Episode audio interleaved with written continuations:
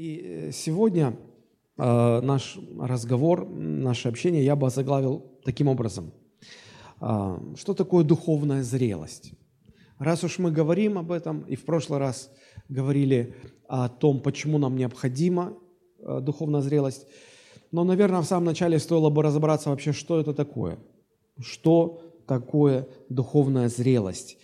Как практически она достигается, что из себя представляет процесс достижения духовной зрелости. Вопрос этот сложный. Много-много есть там составных частей.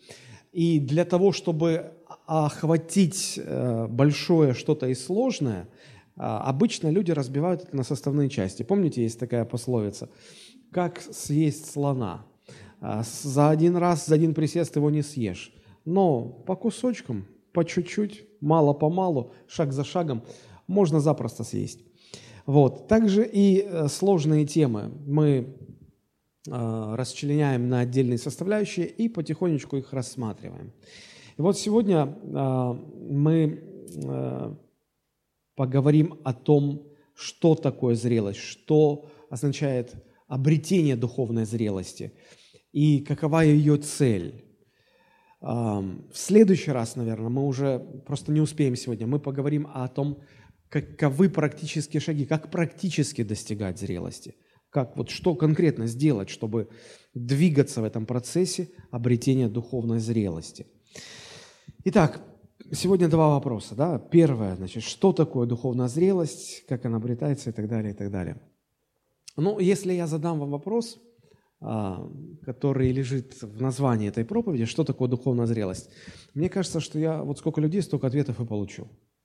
Давайте попытаемся порассуждать. Но на ваш взгляд, что такое духовная зрелость? Люди обычно начинают отвечать так. Ну, это когда... Вот когда что? Вот это да. Приехали. Люди в церкви не знают, что такое духовная зрелость. Мы в прошлый раз язык стерли об небо, доказывая, как она нам необходима, а сегодня оказывается, что мы просто не понимаем, что это такое.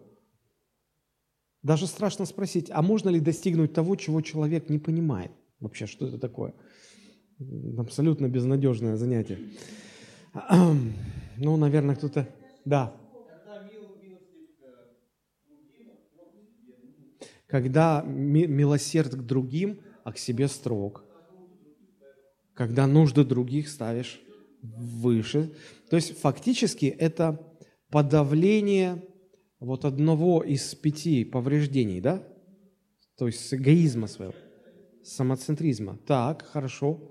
Еще какие варианты? Близкие отношения с Богом, когда мы приближаемся к Нему. Да, да. Да, когда мы преображаемся в Его образ – так, еще. Что-что? Любовь к людям. Так. Но э, я, я так понимаю, что вы э, практически все инстинктивно чувствуете, да? Но сложно нащупать, подобрать нужные слова для того, чтобы так это выразить. Да.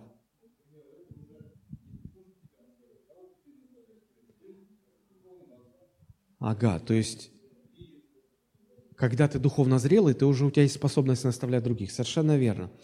А, давайте попытаемся прийти а, а, к, вот, к формулировке, к конкретной формулировке, что же такое духовная зрелость. Мы уже говорили в прошлый раз, что первородный грех, он не только разорвал взаимоотношения между человеком и Богом, но и оставил пять последствий – пять повреждений. Ну, допустим, человек попал, не дай бог, конечно, в автокатастрофу и отделался ну, синячком, царапинкой и ушибом. Вот три повреждения. Вот тут царапина, там синяк, тут ушиб. Да? Вот. И пройдя через э, первородный грех, люди э, получили пять вот этих повреждений. Они в результате этого стали неосознанно даже претендовать на собственную значимость в отрыве от всего остального, от Бога, от, всех, от всех других остальных людей. Они стали бояться, они а, стали проявлять лживость, они э, стали эгоистами, э, они убеждены в том, что их личность, их интересы, их устремления всегда стоят в центре, а все остальное должно вращаться вокруг них, все остальные люди, и у них какая-то врожденная претензия на власть, что вот у них есть власть, непонятно откуда, каким образом, и почему-то все должны признавать эту власть. Вот эти пять повреждений.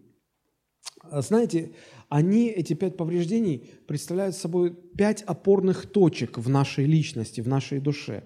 Если сильно на них не давить, они не так заметны. Вот когда человек в хороших условиях, да, тогда не, не, не сильно не проявляется его, простите за такое слово, говнецо. Вот иногда говорят.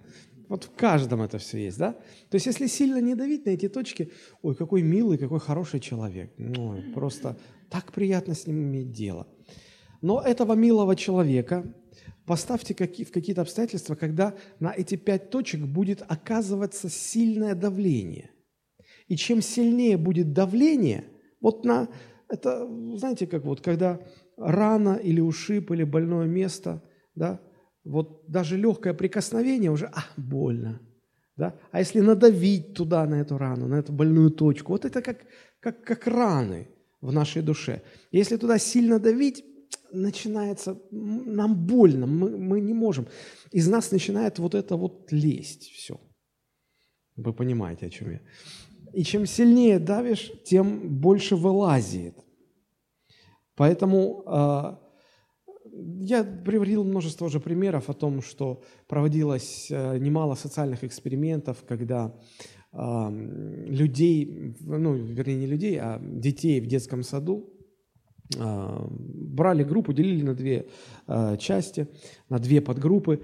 И, значит, первая подгруппа, у них а, были хорошие условия, много детских игрушек. И они все такие мирные, радостные детки, ну, там, ой, милашки, просто, ну, такие супер-супер.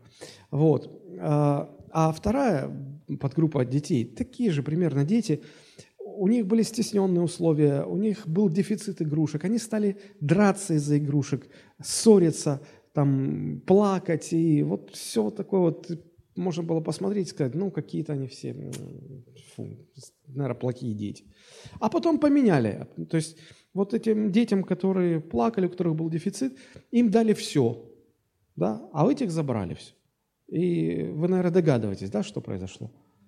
Все поменялось. Те, которые были такие, ну, милашки, а, они стали ругаться, ссориться, да, а эти перестали ссориться, стали такими милашками. То есть почему? Пока не давишь на эти опорные точки, все, мы все хорошие. Если приходит давление, из нас начинает вылезать наша греховная природа. И вот когда мы приходим ко Христу, мы рождаемся заново. Бог э, возрождает внутри нас, почему и названо духовное рождение, или новое рождение, или рождение свыше. Бог, рождая нас заново, э, внедряет внутрь нашей личности новую природу, духовную природу, которая влечет нас к Богу. При этом старая природа никуда не исчезает. Новая природа не уничтожает старую, остаются обе. В чем отличие неверующего человека от верующего человека, верующего во Христа? В том, что у неверующего внутри только одна природа, греховная, все, больше нет. А у христианина внутри всегда две природы. Старая, греховная, ветхая, и новая э, природа, духовная, от Бога природа – та же, та же природа, какая, какова, какая внутри Бога существует. И вот эта новая природа, она нас тянет к чистому, к светлому, к Господу, к общению с Богом, к правильной жизни. И фактически вот э, чем характеризуется жизнь христианина, так это постоянной борьбой между двумя этими природами – а, апостол Павел в одном из своих посланий так и говорит, что а, значит, греховную природу он называет плоть, а духовную природу он называет дух. И он говорит, что внутри нас плоть противится духу, а дух противится плоти. Они друг другу сопротивляются. Если побеждает греховная природа, то христианин живет жизнью, которую Библия называет жизнь по плоти. Если побеждает в этой борьбе Божья природа, новая природа, тогда Библия говорит, что человек живет по духу. Получается, что если мы говорим о духовной зрелости, то, само собой, речь идет о жизни по духу. Правда же? Христианин не может э, жить по-другому. Он или живет по плоти, или живет по духу. Э, жизнь по духу – это и есть духовная зрелость. Теперь смотрите, э, если духовная зрелость – это такая жизнь, когда мы своей духовной природой э, противимся нашей греховной природе – подавляем ее, да, и э, эти, эти пять опорных точек греховной природы, они подавляются, да, тогда мы живем по духу. Тогда мы мож, можно сказать, что мы стремимся к духовной зрелости. Э, если э, принять за основу вот это рассуждение, то можно сказать, что обретение духовной зрелости – это не что иное, как преодоление последствий первородного греха в личности человека. Преодоление последствий. То есть, когда мы э, подавляем их, когда мы можем их э, контролировать, когда мы можем победить их. Да? И э, Здесь еще нужно учитывать вот какой фактор. Когда а, человек приходит ко Христу, есть такая статистика. Большинство людей приходят к Богу в уже а, сознательном, зрелом возрасте. И вот э, до того, как мы приходим ко Христу, признаем Его нашим Господом, Спасителем, э, по пути к Спасителю нашему, мы успеваем наломать немало дров – и вот эти дрова порою становятся катализатором вот этих повреждений, которые первородный грех нам уже нанес. То есть они их усиливают. Они в нас уже есть, эти повреждения, но благодаря грехам, которые мы натворили, которые мы успели натворить, живя без Бога, до того, как пришли к Нему, вот эти грехи усложняют для нас процесс подавления вот этих пяти последствий да, они как бы усиливают эти точки, и нам с ними становится а, справиться гораздо сложнее. Таким образом, более полно формулировку духовной зрелости можно э, сделать таким образом. Духовная зрелость – это преодоление последствий первородного греха, усиленных конкретными грехами, которые мы совершили на протяжении нашей жизни – а, я хотел бы показать вам, как об этом а, написано в послании к Ефесянам, 4 глава, с 11 по 14 стихи. Посмотрите, пожалуйста. Ефесянам 4, с 11 по 14. А, это место Писания, к которому мы будем постоянно возвращаться не только на протяжении этой проповеди, но и на протяжении всей этой темы духовной зрелости. Итак, читаю. «И Он поставил одних...» Кто Он? Бог, да, Бог поставил одних апостолами, других пророками, иных евангелистами, иных пастырями и учителями. То есть служителей Бог поставил в церкви. Для чего? 12 стих говорит для чего. К совершению святых на дело служения, для созидания тела Христова, доколе все придем в единство веры и познания Сына Божия – в мужа совершенного в меру полного возраста Христова, дабы мы не были более младенцами, колеблющимися и увлекающимися всяким ветром учения по лукавству человеков, по хитрому искусству обольщения. Давайте попытаемся а, внимательно посмотреть на этот текст и увидеть здесь а, важные мысли, потому что здесь очень много важных мыслей. Здесь говорится о том, что нам нужно обрести зрелость, чтобы уже не быть духовными младенцами. Видите эту мысль? Замечательно. Видите ли вы, что э, обретение духовной зрелости – это процесс, когда вот слова такие встречаются, «доколе все придем э, в меру полного возраста Христова, в мужа совершенного». Да? То есть это образные выражения, но они говорят о том, что это процесс э, нашего духовного возрастания, э, нашего стремления к духовной зрелости – а, что еще здесь очень важно? Очень важно понять, что этот процесс установил сам Бог. Да?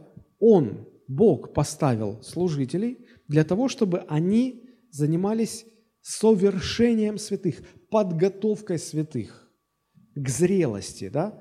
А, занимались этим процессом взращивания духовного.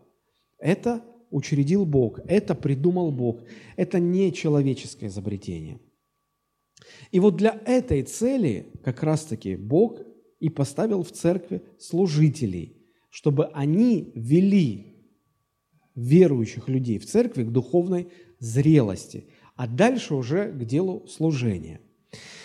А, интересный момент здесь представлен в 12 стихе. Посмотрите вот э, на эту фразу «к совершению святых».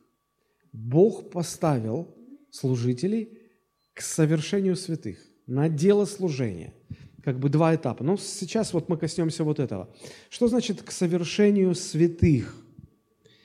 А, что означает эта фраза? В некоторых переводах а, это слово интерпретируется а, как снаряжение святых, подготовка святых, обучение святых. Но лучше всего исследовать смысловое значение оригинального слова в первоначальном греческом источнике. Мы знаем, что Новый Завет был написан на древнегреческом языке. К сожалению, я не знаю древнегреческого языка, но у меня есть сегодня ресурсы и э, источники, которые помогают мне э, понимать смысл отдельных слов. В частности, примерно 200 лет назад а, жил такой человек, Эй Робертсон, который признан одним из лучших специалистов по древнегреческому языку. Так вот, а, он это слово а, характеризует следующим образом. Давайте мы посмотрим, как выглядит этот стих в оригинале. Посмотрите, вот этот 12 стих, да, видите, к совершению святых на дело служения для созидания тела Христова. И вот я там обвел красным овалом это греческое слово, которое, ну, если мы сделаем транслитерацию, будет звучать так. Катартисмос. Катартисмос. Оно является производным от слова катартидзо. Помните, мы в прошлом году изучали это грузинское слово – но оно, конечно, древнегреческое, да? Вот. И э, э, практически все специалисты по древнегреческому языку говорят о том, что это слово переводится как «чинить», «исправлять повреждения». Его смысловое значение заключается в том, чтобы чинить, исправлять то, что повреждено. Фактически а, исследуемое нами местописание говорит о том, что Бог призывает служителей церкви чинить и исправлять повреждения в людях церкви. Правда? Получается, что так. Чинить и исправлять, если речь идет об этом, то э, это предполагает, что повреждение есть. Правда? Что это за повреждение? Вот мы сейчас сидим в церкви, да, и мы говорим, что в церкви Бог поставил служителей для того, чтобы они а, исправляли в людях церкви повреждения. И вы думаете, говорите, может быть, сами в себе, пастор, это ты хочешь сказать, что вот я сейчас сижу, и я весь такой поломанный, в повреждениях, и вот тут Бог поставил служителей меня чинить? Что это значит? Друзья, ну, а, если верить Священному Писанию, то изначальный смысл именно такой. Что это за повреждение? Вы можете сказать, не, я, я совершенно целый, здоровый, меня не надо чинить. Речь идет, конечно же, о тех повреждениях, которые нанес личности человека первородный грех. Вот те повреждения, пять опорных точек, о которых мы подробно разговаривали в прошлый раз. А, ну, с чем это можно сравнить? Смотрите, если у вас сломался какой-то бытовой прибор, ну, например, пылесос, то что вы обычно делаете? Ну, вы пытаетесь сами там, там дернуть, тут открыть, там посмотреть, полазить, покопошиться, а потом снова включить, убедиться, что ну, все равно он не работает. Да? И вы понимаете, надо нести к специалисту. И вы относите в ремонтную мастерскую. Что делает мастер? Мастер сломанный пылесос восстанавливает в первоначальное состояние. Он устраняет повреждения – для чего? Чтобы пылесосом опять можно было пользоваться. Примерно так же и здесь. Бог поставил служителей для того, чтобы они помогли людям в церкви э, исправить поврежденное грехом внутри них, в их личности, то, что грех повредил, и исправить это не просто так, а для того, чтобы потом эти исправленные люди могли уже функционировать так, как Бог этого хочет, могли созидать церковь к совершению святых на дело служения. И там дальше э, идет такая фраза «для созидания тела Христова», для созидания церкви. Таким образом, мы понимаем, что э, вот это слово «катартисмос», оно характеризует собой процесс э, исправления, починки, что, в общем-то, и есть обретение духовной зрелости. И цель обретения этой духовной зрелости – наше созидательное служение, чтобы мы могли оказывать созидательное влияние на всех, кто, кто нас окружает, и, и созидать церковь в конечном итоге. А, для того, чтобы лучше понять смысл какого-либо слова, наверное, Э, было бы правильным посмотреть, как оно употребляется в других контекстах. И вот я хотел бы вам пару мест таких привести, где это же самое слово или производное от этого слова употребляются в других местах Священного Писания. Ну, например, Евангелие от Матфея 4.21. А, нет, вот мой слайд, если можно. Матфея 4.21. Вот посмотрите. А, я прочитаю. Матфей 4:21. Откуда, идя далее, Иисус увидел других двух братьев, Иакова Зеведеева и Иоанна, брата его, в лодке с Зеведеем, отцом их, починивающих сети свои, и призвал их. Речь идет о том, когда Иисус ходил и призывал учеников, да, и вот а, он увидел а, двух братьев, которые помогали отцу. А, у отца был мелкий рыболовный бизнес. Они сидели в лодке, чем они занимались? Ремонтировали сети. И вот посмотрите, вот это слово, вот оно, да? Вот оно здесь в греческом тексте, а вот оно здесь в русском тексте. И вот оно как звучит? Катартидзантас катартидзантас, что дословно означает «латающих». А вот э, возможные варианты перевода. Что у нас здесь? Восстанавливать, исправлять, чинить, вновь приводить в порядок, устраивать, править, снаряжать, дополнять, совершать и так далее. То есть вот однокоренное слово с тем же значением. А, эти люди сидели в лодке и чинили, ремонтировали поврежденную рыболовную сеть. Для чего они это делали? Чтобы потом снова ей пользоваться. Для чего Бог поставил служителей в церкви? Для того, чтобы они помогли людям исправить катартидзо, исправить повреждения, которые принес первородный грех в душу каждого человека, чтобы потом исправленные или скажу по-другому, достигшие зрелости, люди могли, то есть Бог мог ими пользоваться, как э, этот отец с сыновьями мог потом пользоваться э, отремонтированными рыболовными сетями. По-моему, смысл очень, очень простой. То есть вот это слово э, катар, катартисмос, да, оно указывает на восстановление чего, чего-либо в его оригинальное состояние, приведение в состояние готовности для какой-то конкретной цели. Теперь давайте рассмотрим второе место, в контексте которого употребляется э, схожее слово. Это послание к евреям, 13 глава, 20-21 стихи, я прочитаю. «Бог же мира, воздвигший из мертвых пастыря овец великого, кровью завета вечного, Господа нашего Иисуса Христа, да усовершит вас во всяком добром деле к исполнению воли Его, производя в вас благоугодно Ему через Иисуса Христа, Ему слава во веки веков. Аминь. Посмотрите, а, вот интересное слово. Да усовершит вас во всяком добром деле. Да, посмотрите, как какое-то слово. Пусть выправит. Вот оно. Катартисай, катартисай, пусть выправит. Это тоже однокоренное слово, которое означает исправление. Исправление. Так вот, когда написано «да усовершит вас», можно по-другому сказать «да выправит», исправит поврежденное, восстановит, отремонтирует. Да? Для чего?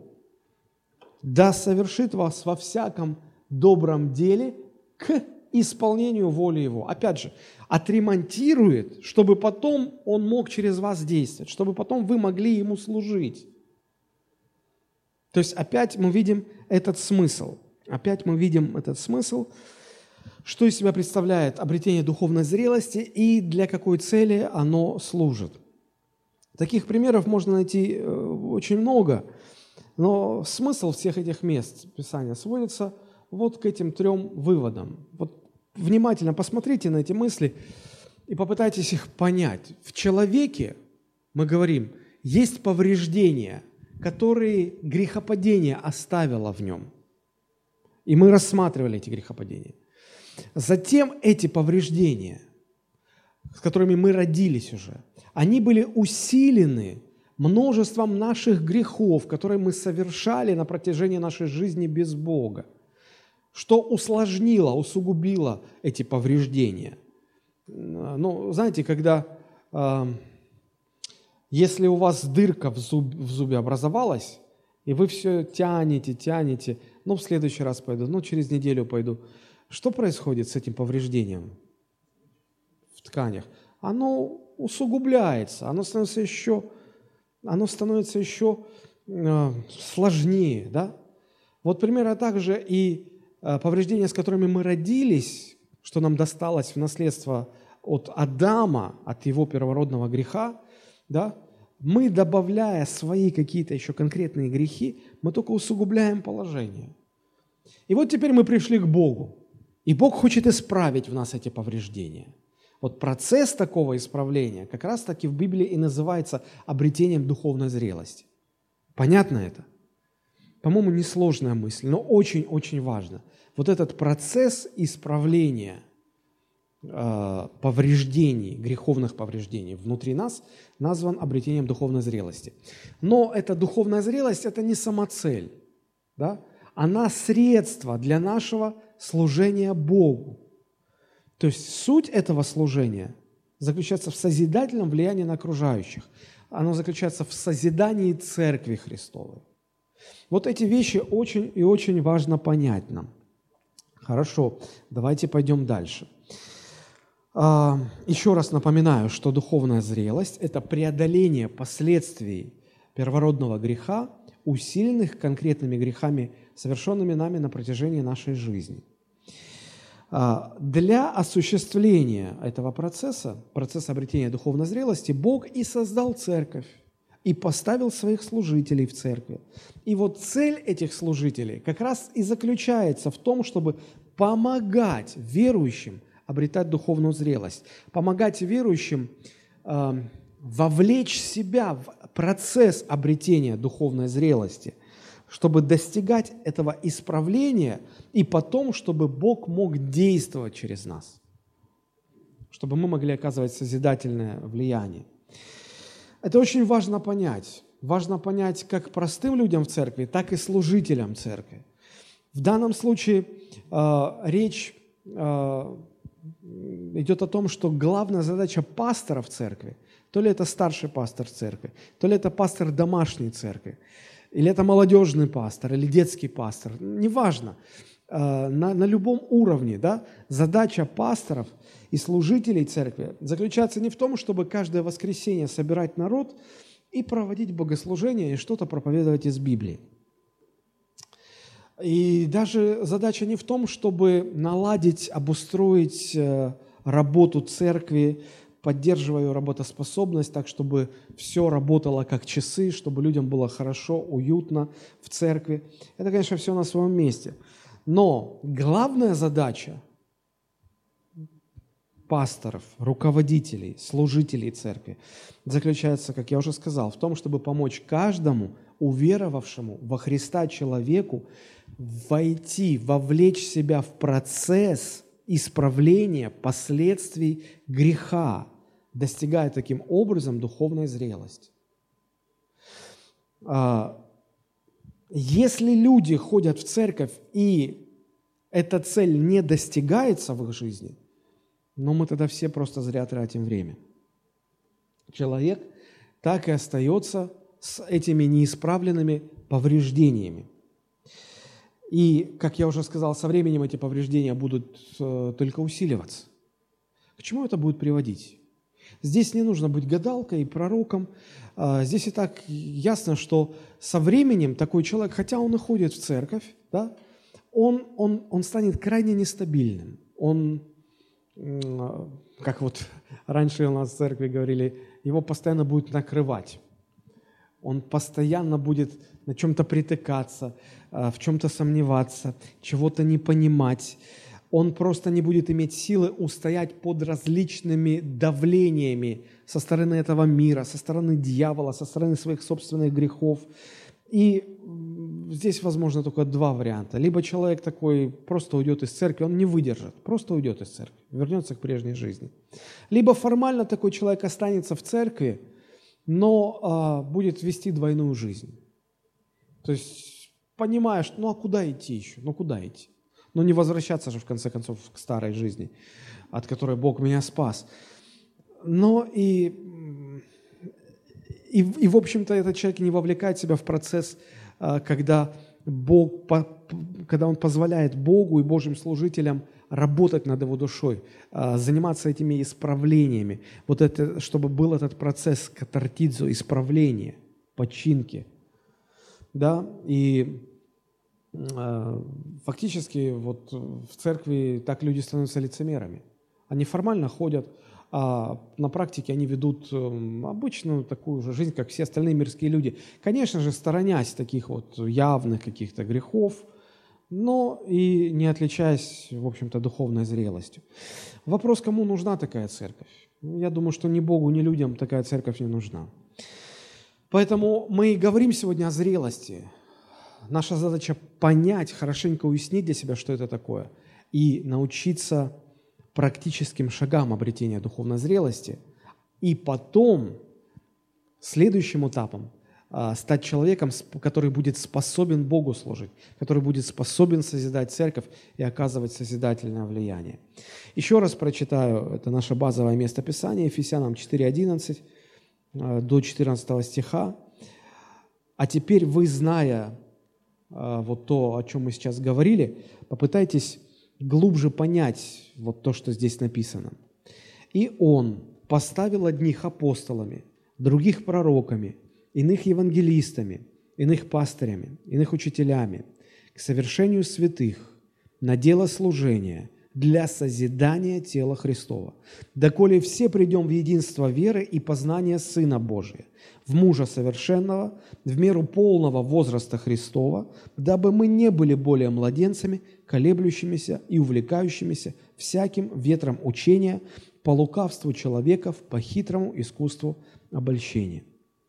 Итак, настоящий духовный рост или настоящий процесс обретения духовной зрелости происходит только тогда, когда христианин под воздействием Слова Божьего и под воздействием работы Духа Святого трансформирует свою жизнь исправляя в себе повреждения, причиненные первородным грехом и его собственными грехами, которые он совершил на протяжении своей жизни. Вот что такое процесс обретения духовной зрелости. Мне кажется, понятно, да, о чем идет речь. Теперь давайте мы посмотрим, а, какова же цель обретения духовной зрелости. Мы увидим сейчас, что а, есть главная цель и есть две а, подцели, промежуточные цели, да, которые достигаются на пути обретения духовной зрелости.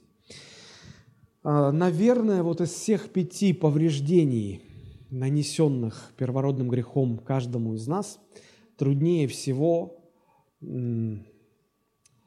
преодолевать или подавлять, а, как вам кажется, какой из этих пяти? Вы так робко говорите? Эгоизм. Эгоизм. Эгоизм, конечно же. Мы даже а, процесс обретения духовной зрелости а, ставим на рельсы собственного эгоизма.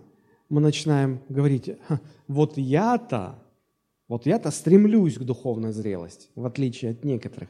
Не будем называть по именам. Помните, Иисус рассказал притчу такую, говорит, «Э, пришли в храм помолиться, кто там, фарисей и мытари.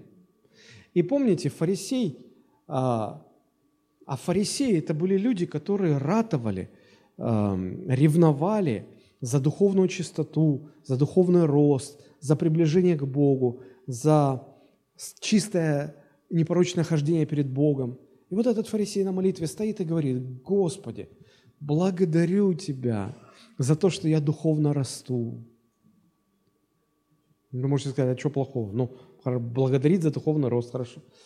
За то, что я в процессе обретения духовной зрелости, я десятину приношу, я посты соблюдаю, я молитвы регулярно творю.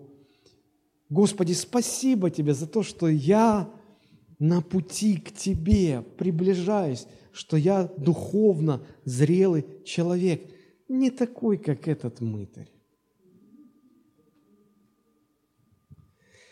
Он не понял, что цель обретения духовной зрелости – заключается не в том, чтобы человек сам утвердился в своей значимости, не для самоутверждения, но для созидания тела Христова. Мы прочитали же, да, вот только что, да, Бог поставил служителей в церкви к совершению святых на дело служения для того, чтобы каждый самоутверждался? Нет. Для того, чтобы утверждалось тело Христово для того, чтобы созидалось тело Христово. Мне кажется, что э, более всего вот из этих пяти повреждений следует, наверное, внимание уделять именно эгоизму, именно самоцентризму. Итак, э, давайте мы посмотрим э, вот на что.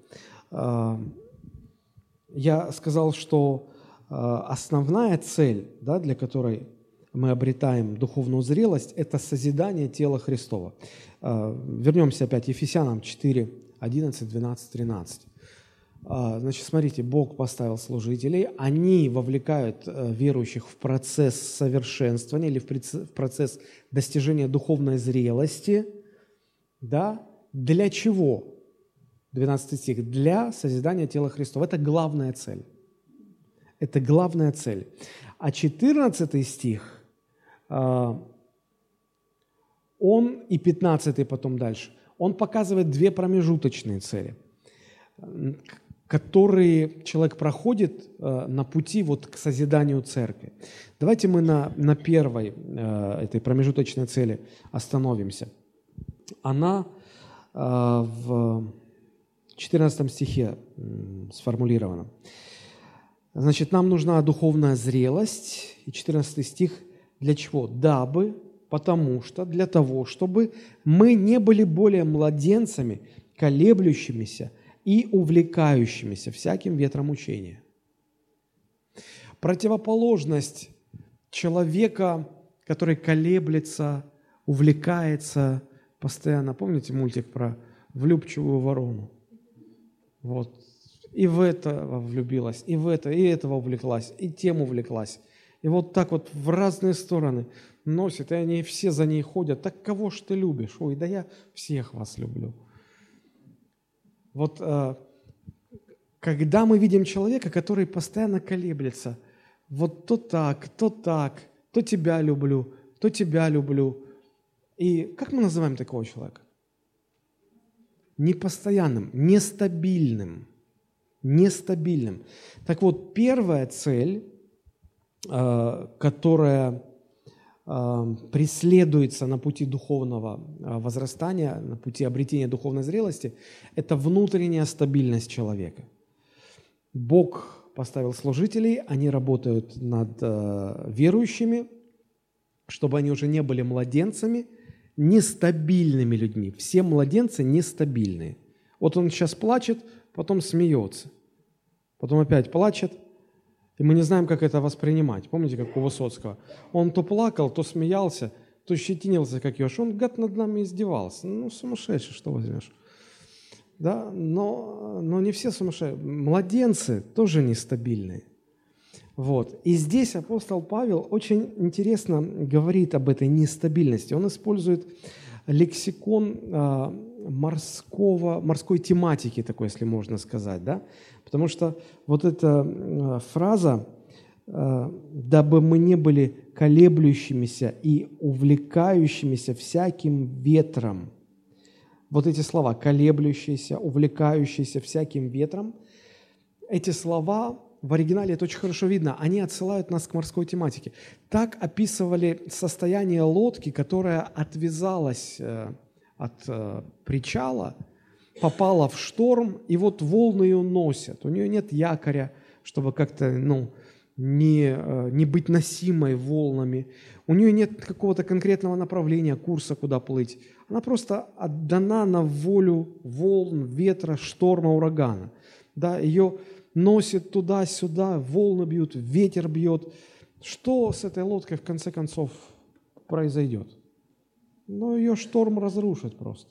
Если ее не стабилизировать, если не придать ей курс, какое-то движение, или хотя бы якорь на нее повесить, чтобы она как-то вот стабилизировалась, да, то ее шторм просто разрушит шторм просто разрушит. И вот э, именно такими э, синонимами апостол Павел описывает жизнь человека, который пришел к Богу.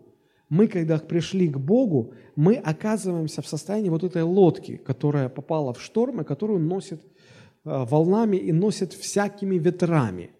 Здесь апостол Павел говорит, всяким ветром учения. Дело в том, что, э, придя к Богу, мы сразу же начинаем испытывать на себе давление вот этих мирских ветров, ветров учений, философий, мировоззрений, взглядов различных, которые э, ну, по-разному объясняют мир, которые имеют различные системы жизненных ценностей, которые э, пытаются оказывать на нас влияние. Ну, согласитесь, в мире очень много различных философий, жизненных взглядов, мировоззрений, разные, разные, разные. Да, и все это на нас давит.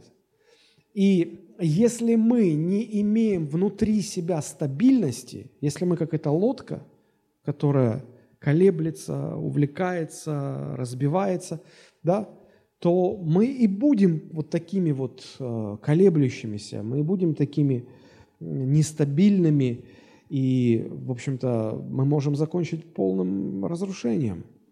Полным разрушением. Вот. Если Бог нас не стабилизирует, если э, Бог не сделает нас способными противостоять всем этим ветрам, держаться на плаву, независимо от того, какие сильные волны, какие сильные ветра дуют, просто держаться, крепко держаться, мы не устоим.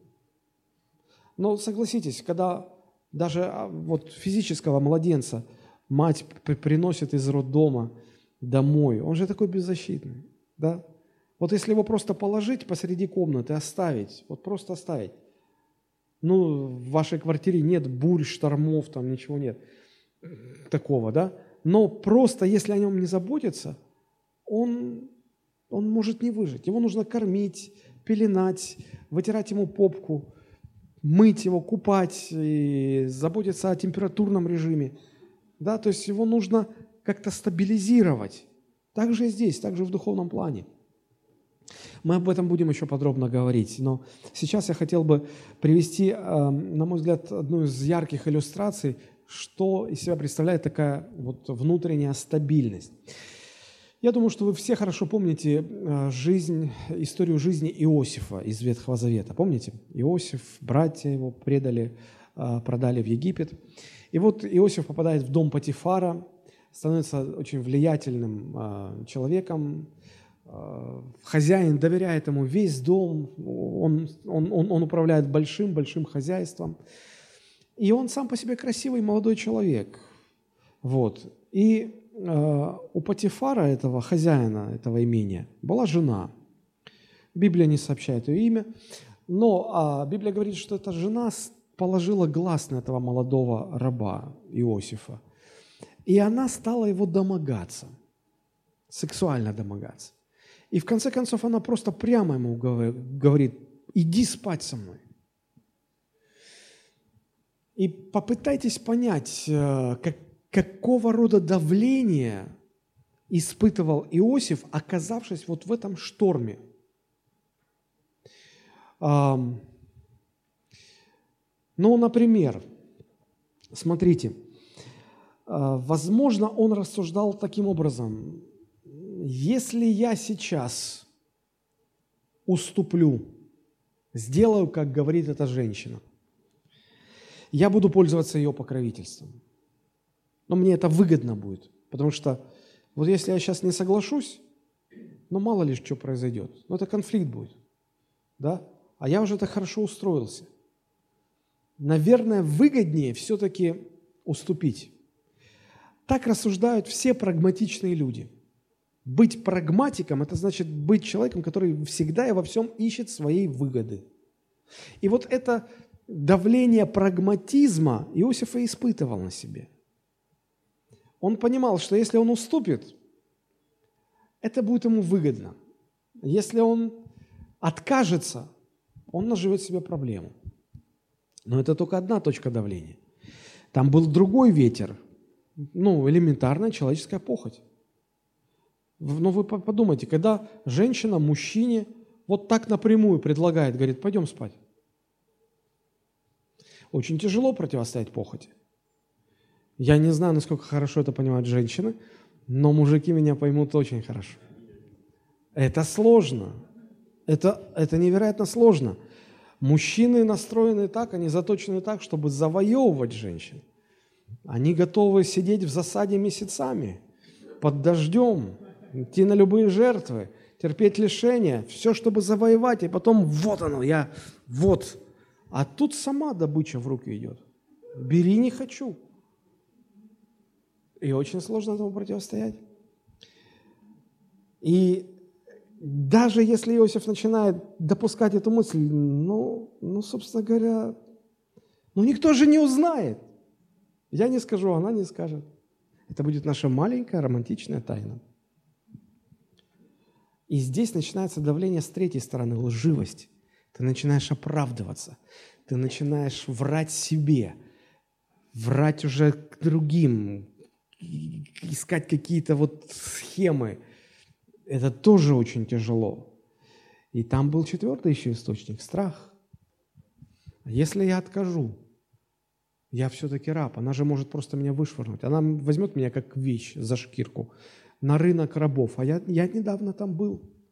Рабами, людьми торгуют как вещами. Это хорошо, что я к Патифару попал, а так я к кому еще попаду? К какому-нибудь насильнику попаду, это же Египет, там не все были традиционной ориентации. И что? И, и, и очень часто людей продавали в сексуальное рабство. И он понимал, что это катастрофа. Как, ну, как, как дальше? Вот эти четыре разных ветра дули на него. Это давление с четырех разных сторон. И Согласитесь, очень сложно. Если ты не обладаешь внутренней стабильностью, тебя как лодку будет бросать между этих четырех ветров. Посмотрите, как поступает Иосиф. Бытие, 39 глава, 8-9 стихи. «Но он отказался и сказал жене господина своего, «Вот господин мой не знает при мне ничего в доме, и все, что имеет, отдал в мои руки. Нет больше меня в доме этом, и он не запретил мне ничего, кроме тебя, потому что ты жена ему». Как же я сделаю сие великое зло и согрешу перед Богом? Посмотрите, Иосифу удается побороть, преодолеть четыре из пяти повреждений, которые грех оставляет в душе человека. Страх, лживость, претензия на собственную значимость, а, победить свою похоть, победить вот эти вот вещи. Почему? Потому что у этого человека были глубокие убеждения, позволяющие ему устоять. Он чувствует давление, но противостоит. У него якорь. И этот якорь гораздо сильнее тех ветров, которые на него дуют. Он говорит, как же я это сделаю? Ладно, люди, но перед Богом. Это же грех. Как я это сделаю перед Богом? Он побеждает эти давления. Он остается верен Богу. Только потому, что он внутренне стабилен, он внутренне очень убежденный человек, убежденный в своем Боге. Иосиф не согрешил. Иосиф отказался. Библия говорит, что он буквально, она полезла к нему же, обниматься, целоваться. Он буквально вырвался из ее рук. Причем она так сильно его домогалась, что он, ну, он вырвался, оставив одежду в ее руках. Он голый убежал тут. И, конечно же, она все извратила. Она увидела, что ее оставили в дураках, и она подняла панику, и мужа вызвала, и говорит, вот посмотри, раб, пригрел ты змеюку на шее. Смотри, это он, он лез ко мне, он домогался меня. Ну все, гнев господина Иосифа бросает в тюрьму. Иосиф отказался согрешить и попал в тюрьму. Но он туда пошел со спокойным сердцем, с внутренним миром, с чистым сердцем. Знаете, в этом мире есть люди, которым удается избежать тюрьмы. И они не попадают в тюрьму, они не садятся в тюрьму, они ходят на свободе, но у них тюрьма внутри, потому что их совесть судит. Они спать по ночам не могут. Они не свободны. Они всем доказали, все подстроили, все э, устроили и не попали в тюрьму. Но внутри они понимают, им, им нет покоя. Иосиф не избежал тюрьмы, он оказался в тюрьме, но он там имел внутренний мир. И Библия говорит, что удивительно, Иосиф, находясь в тюрьме, становится самым влиятельным человеком в этой тюрьме. Начальник тюрьмы все ключи отдал Иосифу. Иосиф стал управляющим этой тюрьмы. Зек стал управляющим тюрьмы. Ему доверяли – Откуда? В чем секрет такого влияния? В зрелости этого человека. Зрелые люди всегда будут влиятельными. Если вы где-то видите влиятельного человека, это говорит его, о его зрелости. Это очень интересный момент. Итак, э, на пути к духовной зрелости первое, что хочет Бог сделать в нас, Бог хочет э, сделать нас глубоко убежденными людьми, стабильными людьми, людьми, которые имеют внутренний духовный стержень, людьми, которых не так просто сбить с толку, увлечь чем-то, обмануть чем-то, прельстить чем-то. Помните, когда дьявол искушал Христа в пустыне? Он давил на больное, говорил, ты же голоден, ты же 40 дней не ел. Ты же, в конце концов, Сын Божий, у тебя же вот есть этот. Раз, и камень стал хлебом. поел, и все в порядке. Что проблема, что тут негде купить или достать. Ты Бог, одного слова достаточно. Ты же помнишь, воду в вино превратил, а тут камень в хлеб. Это же без проблем. И Иисус говорит, нет. А мы? Мы объявили трехдневный пост. И уже к вечеру первого дня, а, и уже все смотрят, что с тобой. Уже жена спрашивает, дорогой, что с тобой? Уйди, старушка, я в печали. Я в посте. Ты что, не знаешь, я в посте? Не трогай, не подходите ко мне, я в посте. Слушай, может, не надо так поститься? Зачем? Это голодовка какая-то. И потом дотерпел до 12 ночи, первый час. А, так вот же. Ну, собственно говоря, формально это уже новый день настал. Ну, это же все уже новый день. Нет, нет, чтобы дождаться утра, позавтракать. Все, и ты бежишь к холодильнику, и там все. И потом с таким животом уснуть не можешь. Вот и вся наша стабильность. Вот и вся наша внутренняя убежденность. Да, стержень внутренний есть из еды. Спать не дает этот стержень. Вот. Бог хочет взращивать в нас вот эту зрелость, эту стабильность, когда сложности приходят, когда трудности приходят, тебя уже не собьешь. Сегодня в, церк... в церквях люди, им не хватает вот этой стабильности, потому что только сделаешь человеку замечание, он уже обижается. Только ты какую-то дисциплинарную меру там снимаешь человека временно со служения, он обижается и говорит, да я вообще не буду туда. Или что-то скажешь, он говорит, а я тогда уйду из церкви. Вот испугало. Как будто мне от этого плохо станет. Ну, в общем, я думаю, что вы понимаете, о чем тут речь. Итак, это первая промежуточная цель. А, мы идем, мы движемся к духовной зрелости, и первая промежуточная цель на этом пути – Бог хочет сделать нас внутренне стабильными людьми, чтобы мы не были больше младенцами, колеблющимися и увлекающимися всяким ветром, который дует в этом мире. Вторая цель промежуточная, она сформулирована в 15 стихе. А, ну, прочитаю, Ефесянам 4, 14, 15 дабы мы не были более младенцами, колеблющимися и увлекающимися всяким ветром учения, по лукавству человеков, по хитрому искусству обольщения, но истинной любовью все возвращали в того, который есть глава Христос. Я согласен, непонятно, о чем здесь идет речь. Когда мне непонятно какое-то местописание, я обращаюсь к, к разным переводам. Английский, э, современный русский язык, различные подстрочный греческий перевод – и вот в новом русском переводе а, этот 15 а, стих, послушайте, как звучит. Ну, я 14-15 прочитаю. «Мы больше не должны быть малыми детьми, которых любое учение уносит за собой, словно волна». Да, давайте вот у меня есть здесь этот слайд.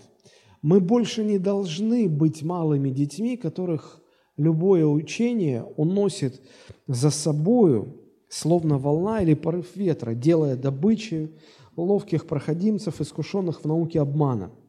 И наоборот, если будем говорить правду с любовью, то будем расти, во всем приближаясь к Нему. Он же Христос есть глава.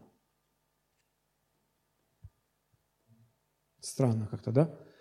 в синодальном переводе «но истинной любовью все возвращали в того, который есть Христос». А здесь 15 стих. «И наоборот, если будем говорить правду с любовью, то будем расти, во всем приближаясь к Нему».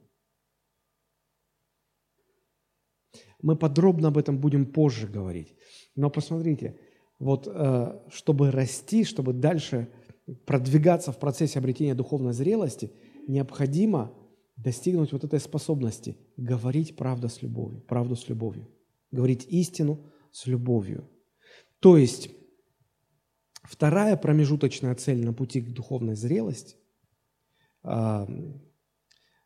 это способность говорить истину в любви.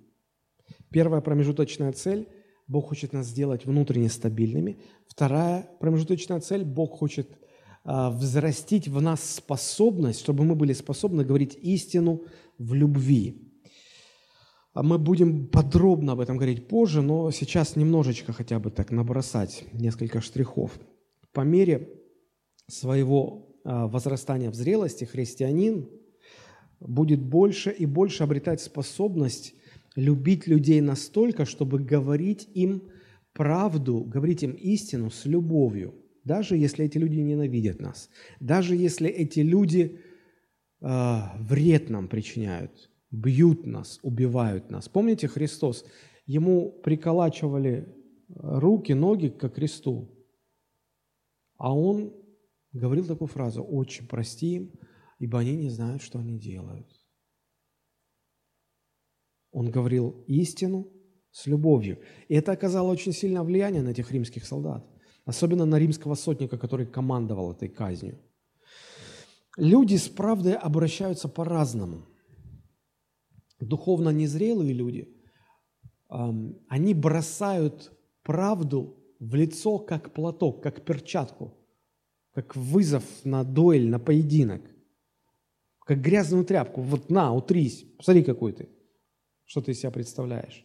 Духовно зрелые люди, они подают правду, как швейцар пальто, помогая человеку одеться, делая это с любовью. Первое разрушает людей, второе созидает людей. Говорить истину в любви очень сложно. Может казаться, что это легко, но это сложно, потому что, э, чтобы говорить истину в любви, то нужно преодолеть боль, обиду, причиненную тебе. Это тяжело. И на это способны только зрелые люди. Христос терпел боль. Ему было больно, когда его распинали. И обычно люди, которых распинали, они материли, на чем свет стоял. Они э, просто извергали страшное ругательство в адрес тех, кто их распинал. А здесь в адрес, в свой адрес эти воины римские, они чего только не наслушались за свою жизнь. Они услышали, что за них молятся, причем с такой любовью молятся, как будто они самые дорогие. Их мать, наверное, так не любила. Какую любовь они почувствовали в этих словах Христа. «Отче, прости им, ибо они не ведают, что творят». Удивительно. Вот это сочетание истины и любви нейтрализует две самые большие угрозы эффективному служению – а именно недостаток истины и недостаток сострадания. Здесь мне вспоминается одна так называемая неканоническая притча. Когда хочешь рассказать какую-то историю, не записанную в Библии, то проповедники обычно называют это неканонической притчей. Я попытаюсь вам сейчас ее рассказать. Как-то странствующий монах зашел в церковь помолиться. Смотрит, а вместо священника проповедует бес, одетый в одежду священника. Встал монах в сторонку и стал внимательно следить за речью беса, ну, чтобы поймать его на слове, где он скажет неправду. Слушал, слушал, внимательно так, все, что бес говорит, и не может найти, где подловить. Все точно говорит, все как в Библии написано, ничего не меняет. И так до конца проповеди дошел. Закончилась проповедь, все правильно бес говорил. Люди разошлись, и тогда монах подходит к бесу и говорит, а ведь я узнал тебя, ты бес. Так точно, отвечает тот. И монах говорит, я хотел поймать тебя на слове, но ты все говорил правильно – я старался, ответил польщенный бес. И изумленный монах спрашивает, так в чем же твой секрет? Но не может быть, чтобы сатана проповедовал Евангелие. И вот тогда этот бес сказал такие слова, вдумайтесь в эти слова. сказал, я говорил без любви в сердце, И знаю, что эти люди по моим словам поступать не будут, так как в глубине души не считают их истиной. А этого для меня уже достаточно, объяснил нечистый. Еще раз. Я говорил эти слова, правильные все слова. Я говорил это без любви в сердце. Я знаю, что когда эти люди уйдут, они не будут поступать, потому что они, вот они не уверены, что это истина, что следует по этим словам жить. Он говорит, для меня этого достаточно. Это достаточно, чтобы дьявол делал свое черное дело. Заметьте здесь эти два компонента – истина и любовь. Сочетание истины и любви – это, наверное, то, чего более всего не хватает сегодня в христианской церкви. Если отсутствует истина в любви, у дьявола широкое поле для действий. Ему этого достаточно, чтобы разрушать церковь. Знаете, священники, как и все другие люди в любой профессии, даже самой лучшей, они склонны к выгоранию, так называемому. Священники устают и выгорают в служении, со временем переставая замечать, как из их действий, из всего, что они делают, уходит единственно правильный мотив – любовь к людям.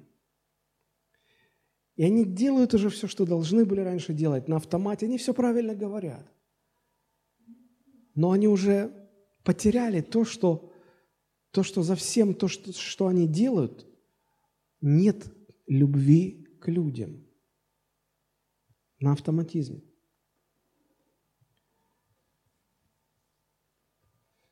Один из признаков вот такого выгорания священников, э, они становятся циничными –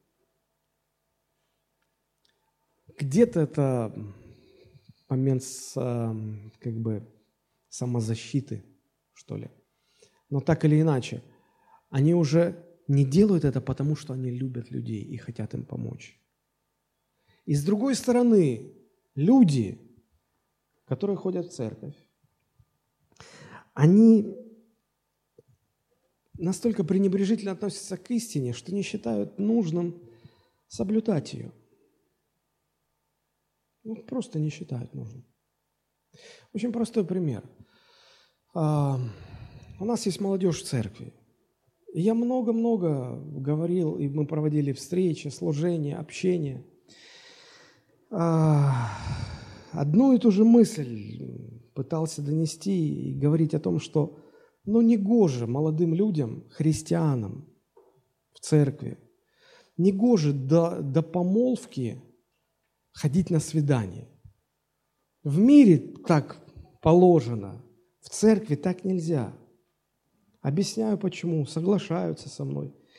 И как-то так получается, чуть ли не каждый раз, когда я где-то нахожусь в общественных местах, я не ставлю такой цели, но мне на глаза попадаются знакомые лица.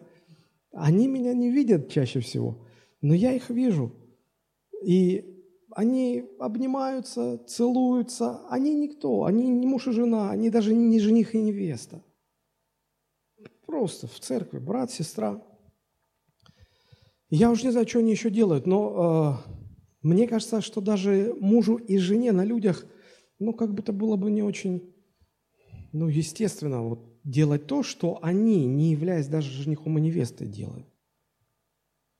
Я, конечно же, не строю из себя полицию нравов и там не подлавливаю со свечкой, не стою. Ну, ну сколько вам говорить? Ну, говоришь, говоришь, но в конце концов каждый за себя будет сам отвечать. Посмотрите, когда в церкви вот это происходит, когда священники перестают обнаруживать в себе, что главный мотив, мотив всего их служения – любовь к людям – с одной стороны. А люди в церкви настолько пренебрегают истиной, что они в церкви говорят «Аминь». Но когда они выходят за э, порог церкви, они ведут себя так, как, как и все остальные в мире ведут себя. Вот, вот тогда дьяволу этого достаточно. Достаточно, чтобы делать свое дело. Недостаток истины в людях и недостаток сострадания в священниках – вот препятствие на пути к духовной зрелости. Это промежуточная цель. Вторая промежуточная цель, мы ее подробно будем много разбирать. Способность говорить истину в любви. Бог хочет, чтобы мы обладали такой способностью. Бог хочет сделать нас стабильными внутри, дать нам способность говорить истину с любовью, и тогда все это будет служить к созиданию церкви. Итак, а, мы сегодня говорим о том, что из себя представляет а, процесс обретения духовной зрелости.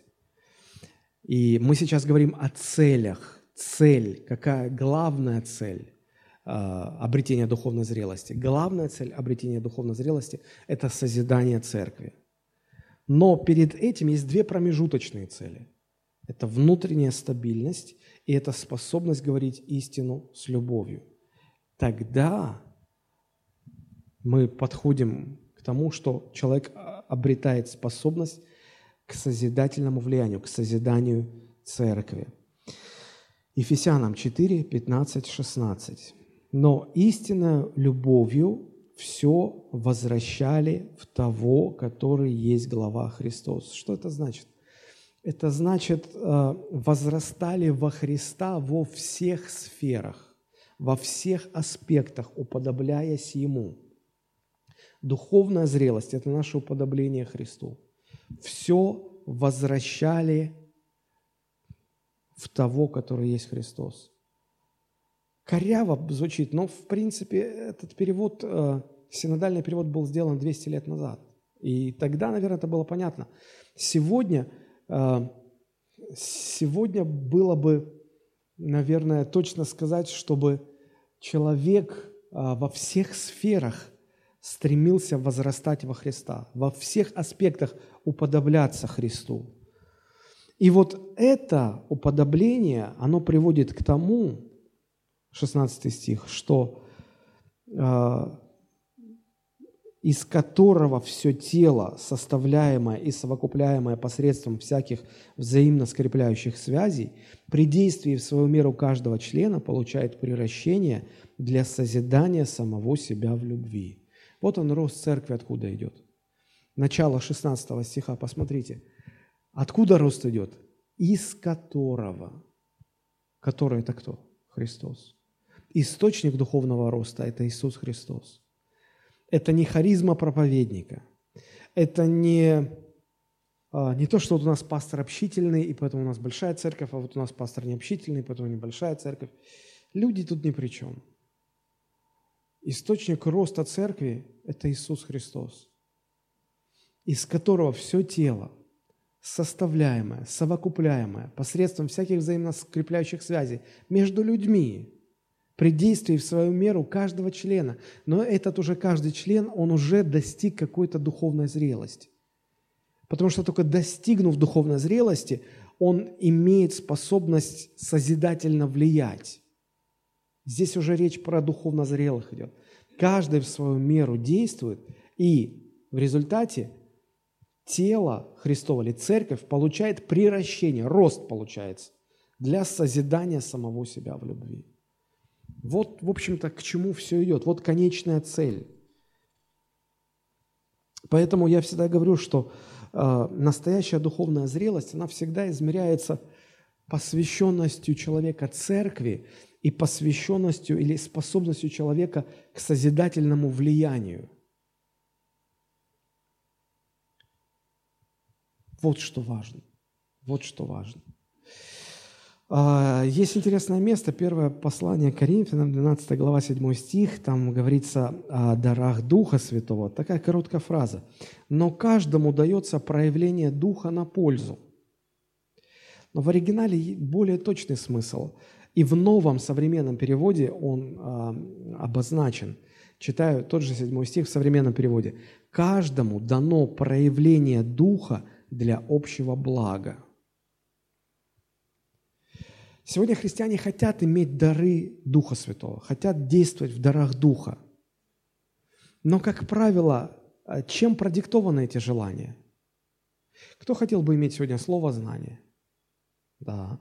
Кто хотел бы иметь дары исцеления? Попытайтесь себе задать вопрос, для чего вам это? Вот, допустим, это у вас есть. А коринфяне, стремясь к этому, они кичились. Мы духовные. У меня больше даров, чем у этого. Знаете, мне кажется, что человек, который стремится действовать в дарах исцеления, он должен прежде всего так остро чувствовать боль и страдания болеющего человека, как будто он сам болеет. Это раз. И иметь такое сильное желание облегчить эту боль, что готов был бы отдать свое здоровье этому человеку. Кто из вас хочет отдать свое здоровье больному, раком, который умирает? Рук нет. Но когда я спросил, кто хочет действовать в дарах исцеления, руки есть. Мы не понимаем, что каждому дается проявление Духа для блага других. Мы пытаемся поставить эти дары на службу себе. Вот почему сегодня в церкви так мало людей, которые действуют в дарах Духа Святого. Отсутствие зрелости, отсутствие духовных даров. Потому что ищем своего блага и своей пользы, а не пользы церкви. Духовная, тема духовной зрелости чрезвычайно обширна. И можно говорить и говорить и говорить об этом. Но сегодня мы, наверное, сделаем остановку и продолжим в следующий раз. Итак, я еще раз просто в заключении подведу итоги. Мы говорили о том, что духовная зрелость или процесс обретения духовной зрелости – это процесс преодоления последствий первородного греха, которые усилены нашими конкретными грехами, которые мы наделали в своей жизни. Главная цель духовной зрелости – сделать нас способными к созидательному влиянию, к созиданию церкви. На пути к этой цели есть две промежуточные цели. Бог хочет сделать нас внутренне стабильными и хочет дать нам способность говорить истину с любовью, потому что это крайне важно для э, здоровья церкви. Мы об этом позже будем говорить. И тогда э, достигается эта цель. То есть Бог нас исправляет, восстанавливает, чтобы мы снова могли быть в рабочем состоянии, чтобы Бог через нас мог действовать. Итак, внутренняя стабильность, способность говорить истину в любви, созидание церкви. Давайте мы пока на этом остановимся. В следующее воскресенье мы конкретно, шаг за шагом посмотрим практически, вот без всякой теории, без всяких философий, конкретные шаги, которые можно взять и делать, чтобы обрести духовную зрелость. Там очень много важных рассуждений, но давайте дождемся следующего воскресенья.